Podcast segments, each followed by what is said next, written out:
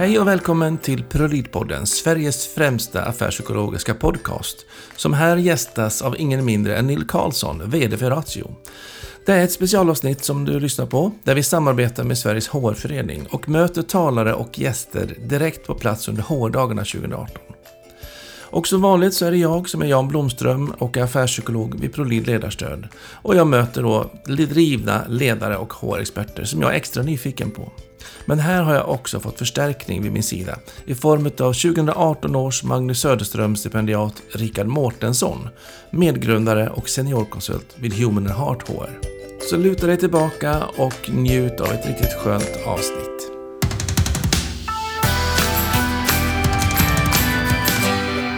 Välkommen Nils eh, Karlsson säger jag till Prolidpodden. Tack, trevligt att vara.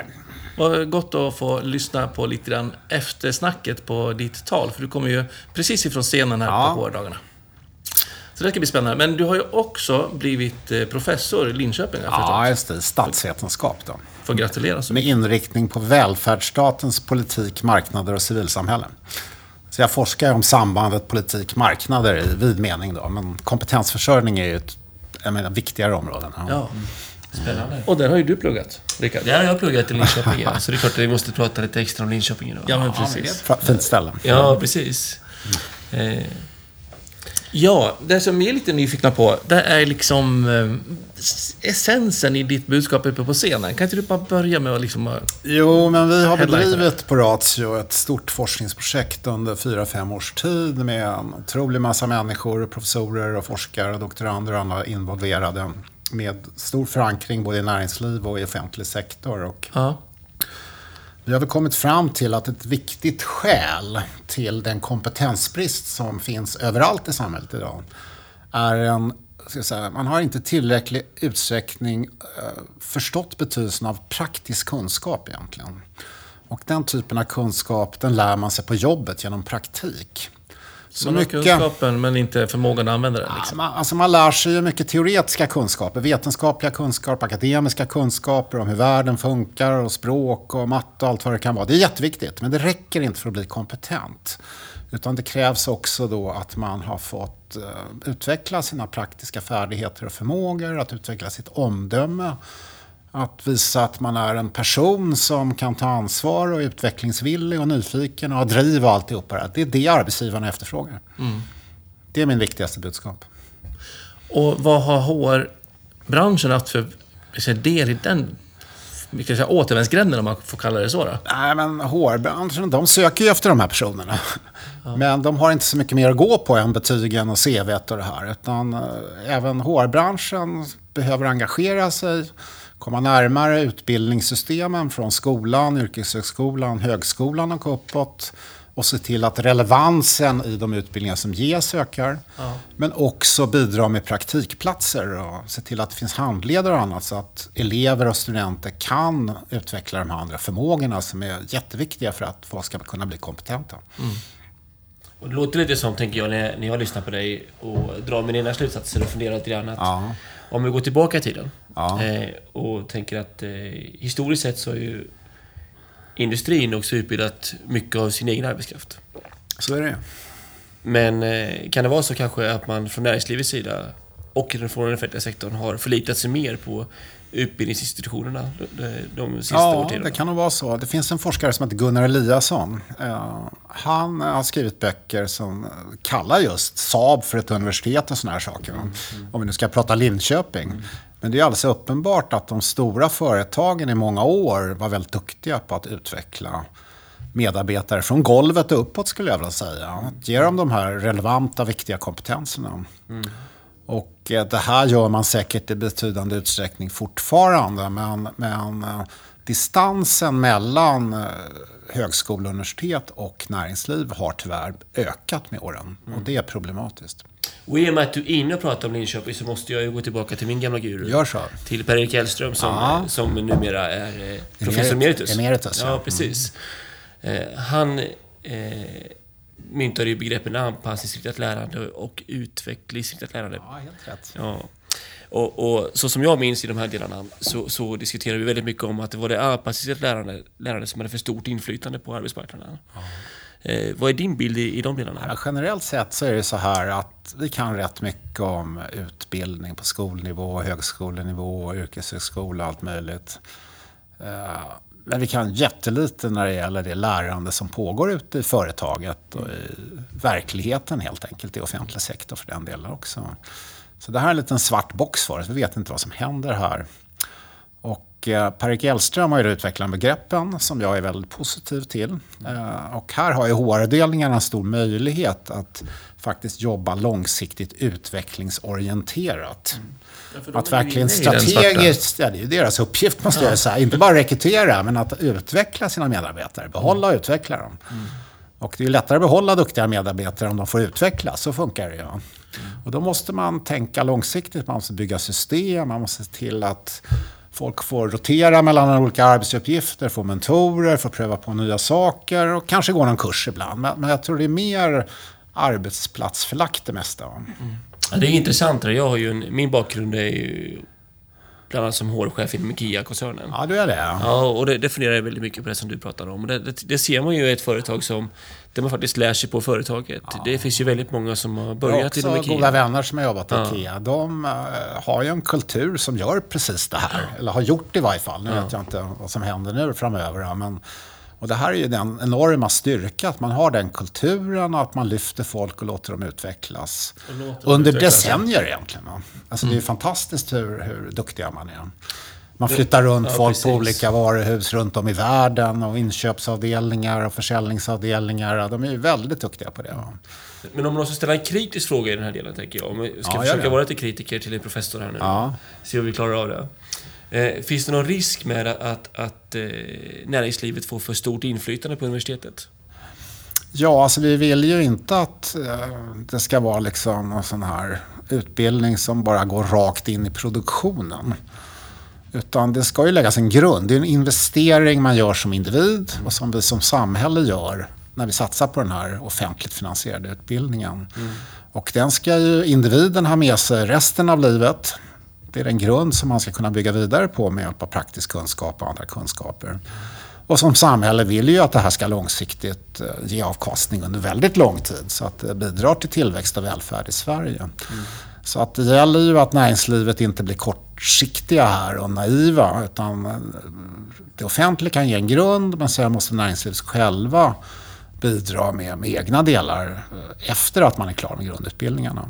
Ja, spännande. Vi, vi pratade också lite grann om det här, jag och Jan, innan du skulle komma ner. Och vi funderade lite grann på hur... Eh, det ligger kanske lite utanför ditt eh, område du föreläste om idag, men jag kan tänka mig att du säkert har en åsikt i det här. Hur ska vi göra människor mer anställningsbara för, för eh, såväl den privata som den offentliga sektorn? Vi har ju vi lever ju i paradox, både när vi har kompetensbrist men samtidigt en väldigt stor grupp som står utanför arbetsmarknaden. Ja, idag är det väl enkelt uttryckt så att, att eh, det finns en, det är en väldigt låg arbetslöshet bland de som är inrikes födda. Då den är så låg att uh, det är stora friktioner snarare. Alltså mm. att, uh, där har vi inget problem skulle jag säga. Utan där skulle vi vilja få upp rörligheten lite mer. Så att folk byter jobb lite mer. Och, det är du inne på. Du, du ja. pratade lite om våra kollektivavtal som jag förstod som en inlåsningseffekt. Ja, verkligen problematiskt skulle jag säga. Ja, men sen har vi en stor grupp ut, utrikes födda då som, som naturligtvis har en enorm drivkraft med sig. En massa praktiska färdigheter och kompetenser men som då, särskilt en grupp som kom runt 2015, saknar grundläggande utbildning. Så att här behöver vi göra en kombination enligt min mening, alltså en kombination av utbildning så de lär sig grundläggande färdigheter, matte, språk och så vidare. Men också att ge dem praktikplatser på olika sätt. Och där måste arbetsgivarna ställa upp så de lär sig sociala färdigheter, de lär sig normer. Ja, vad som gäller egentligen på svensk arbetsmarknad. Mm. Så att, eh, och där tänker jag att HR-avdelningen, eller egentligen alla som tar emot, ja. Eh, att man är, behöver vara ganska så tydlig. Att inte bara tänka sig att nu ger vi dem en arbetsplats eller en praktikplats och tycka att det ska i sig generera liksom en, en säkert bra inskolning.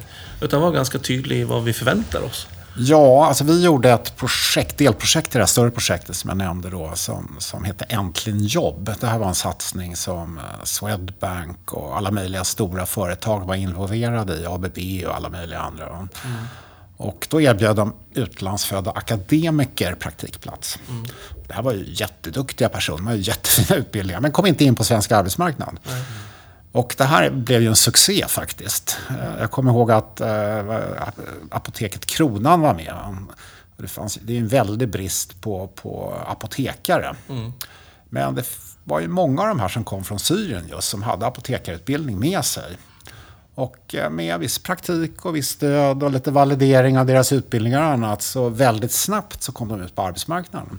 Och det märker man ju när man går in på ett apotek. De är många utlandsfödda som jobbar där och det är fantastiskt bra. Ja, spännande.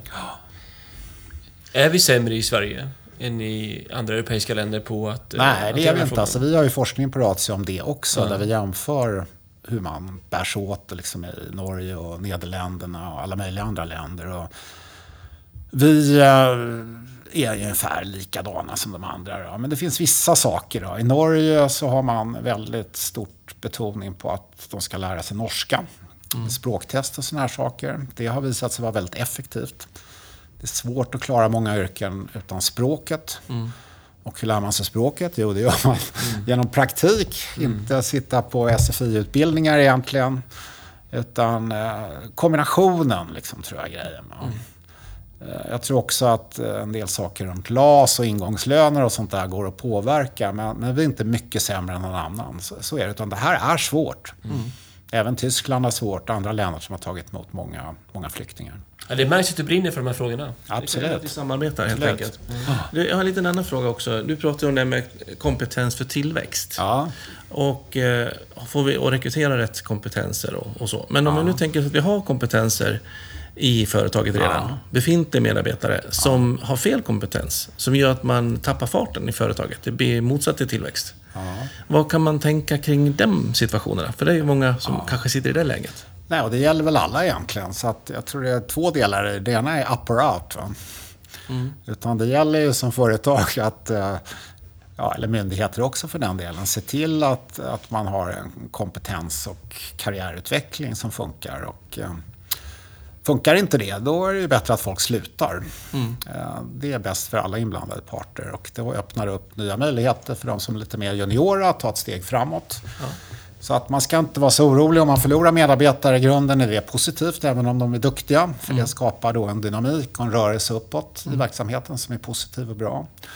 Men sen behöver man ju eh, bli bättre på att utveckla de medarbetare man har naturligtvis. Och, eh, vi pratade tidigare här lite kort om IKEA som har jobbat väldigt långsiktigt med det här i många år. Att man verkligen systematiskt utvecklar de medarbetare man har trots att världen förändras och kompetensbehoven förändras. Ja. Så att det här är någonting som man måste göra som arbetsgivare, både och skulle jag säga. Jag jobbar som affärspsykolog i vanliga fall och när jag är ute och möter HR-branschen liksom, i olika situationer så får man ju ofta höra att det här kommer aldrig gå, liksom. det går inte att bli av med medarbetarna så. Eller kommer att kosta oss så jättemycket. Eh, Men 8 av 10 är ju borta inom ett halvår om man sätter en lite medveten plan på det. Men det handlar ju också om att man vågar vara- faktiskt kommunicera att det kanske är bättre att du drar.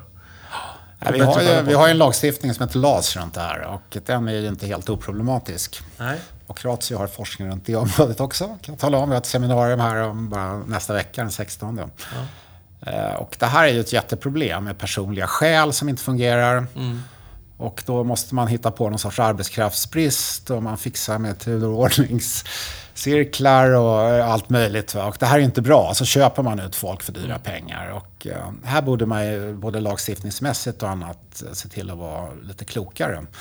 Och som du säger, vill man bli av med folk blir man ju av med folk. Men, men det är kanske inte alltid riktigt schyssta metoder. Nej, jag skulle precis komma till det. Det kommer till mitt eh, hjärtområde, mitt kärnområde, som ligger just med mobbning och Ja. de här delarna i Ja. arbetslivet. Vi har ju ett stort dilemma med de här frågorna. Ja. Och, Men samtidigt om man jobbar med en human, riktigt bra strategi så kan man ju faktiskt få med 8 av 10 som går iväg med en rak rygghet och en, en, en schyssthet i, absolut, i arbetsprocessen. Det, det, Det är, det är lätt att säga om man har ett stort företag, om man har en professionell HR-avdelning och annat. Men det är ju många företag, nästan alla företag är små i Sverige, man ska ju minnas det. Va? Jag tror 90% av alla företag har färre än 7-8 anställda. Någonting sånt där? För dem är LAS ett jätteproblem. Är det. Men man kan ju kringgå det, tänker jag lite grann. Ja, det är inte så lätt om du är liten då. Nej, men, men- men, eh, Formalian är ju såklart, självklart, skyddet ska finnas där. Och finns där. Och vi ska följa de lagarna som Absolut. finns nu. absolut. Samtidigt som vi kan lobba för kanske revidering framöver. Men även utifrån de spelreglerna, om man samarbetar, så är min erfarenhet i alla fall att det går att hitta bra lösningar. med bägge parterna. Jo, och det är ju win-win måste jag säga. Det är ju inget kul för en medarbetare att vara kvar på en arbetsplats där han eller hon inte passar eller har kompetens. Utan Nej, utan det är säger ju all erfarenhet att det är mycket bättre att folk rör på sig. Annars mår man dåligt och blir sjukskriven och allt möjligt. Utan då är det bättre att röra på sig. Och då har vi ju fina omställningsstiftelser och annat i Sverige som faktiskt funkar väldigt bra. Jo, det, det gäller ju att hitta en, en, sundhet att göra det här. I det här Ja. ju, för vi vet ju samtidigt att vi har ju enorma problem med människor som är utsatta idag i arbetslivet. Jag tänker vi... Finns ju siffror som pekar på 10 000 långtidssjukskrivningar per år. Just på grund av att man upplever mobbning på sin arbetsplats. Så det gäller ju att vi... Att det här är ju ingen, enkel, ingen quick fix, eller Nej. de här frågorna. Det, Nej. det, det, den innehåller... eh, Det, Nej, stora frågeställningar att ta hänsyn till. Och det är inte schysst att låta dem gå sjukskrivna heller. Nej, precis. Det är, ju, det, det är mycket att ta tag i den här delen. Ja. Nej, det löser ju ingenting faktiskt. Utan, eh, Sista medskicket då till alla som lyssnar nu till eh, att ta sig till ett modernt framåtriktat HR. Vilket, vad vill du skicka med som men vi huvudbudskap? kan väl ta det här. Alltså jobba långsiktigt, strategiskt och utvecklingsorienterat eh, inom HR. Att se till att eh, både när man rekryterar och se till att få in yngre praktikanter och annat men också jobbar aktivt med de med- medarbetare man har så att de faktiskt utvecklas. Och sen inte vara så rädd när folk lämnar. Det tycker jag är ett viktigt budskap. Det är inget nederlag att de slutar. Absolut inte. Nej, Spännande. Tusen tack att du kom. Tack själv. Tack så jättemycket. Hej. Kanon, hej.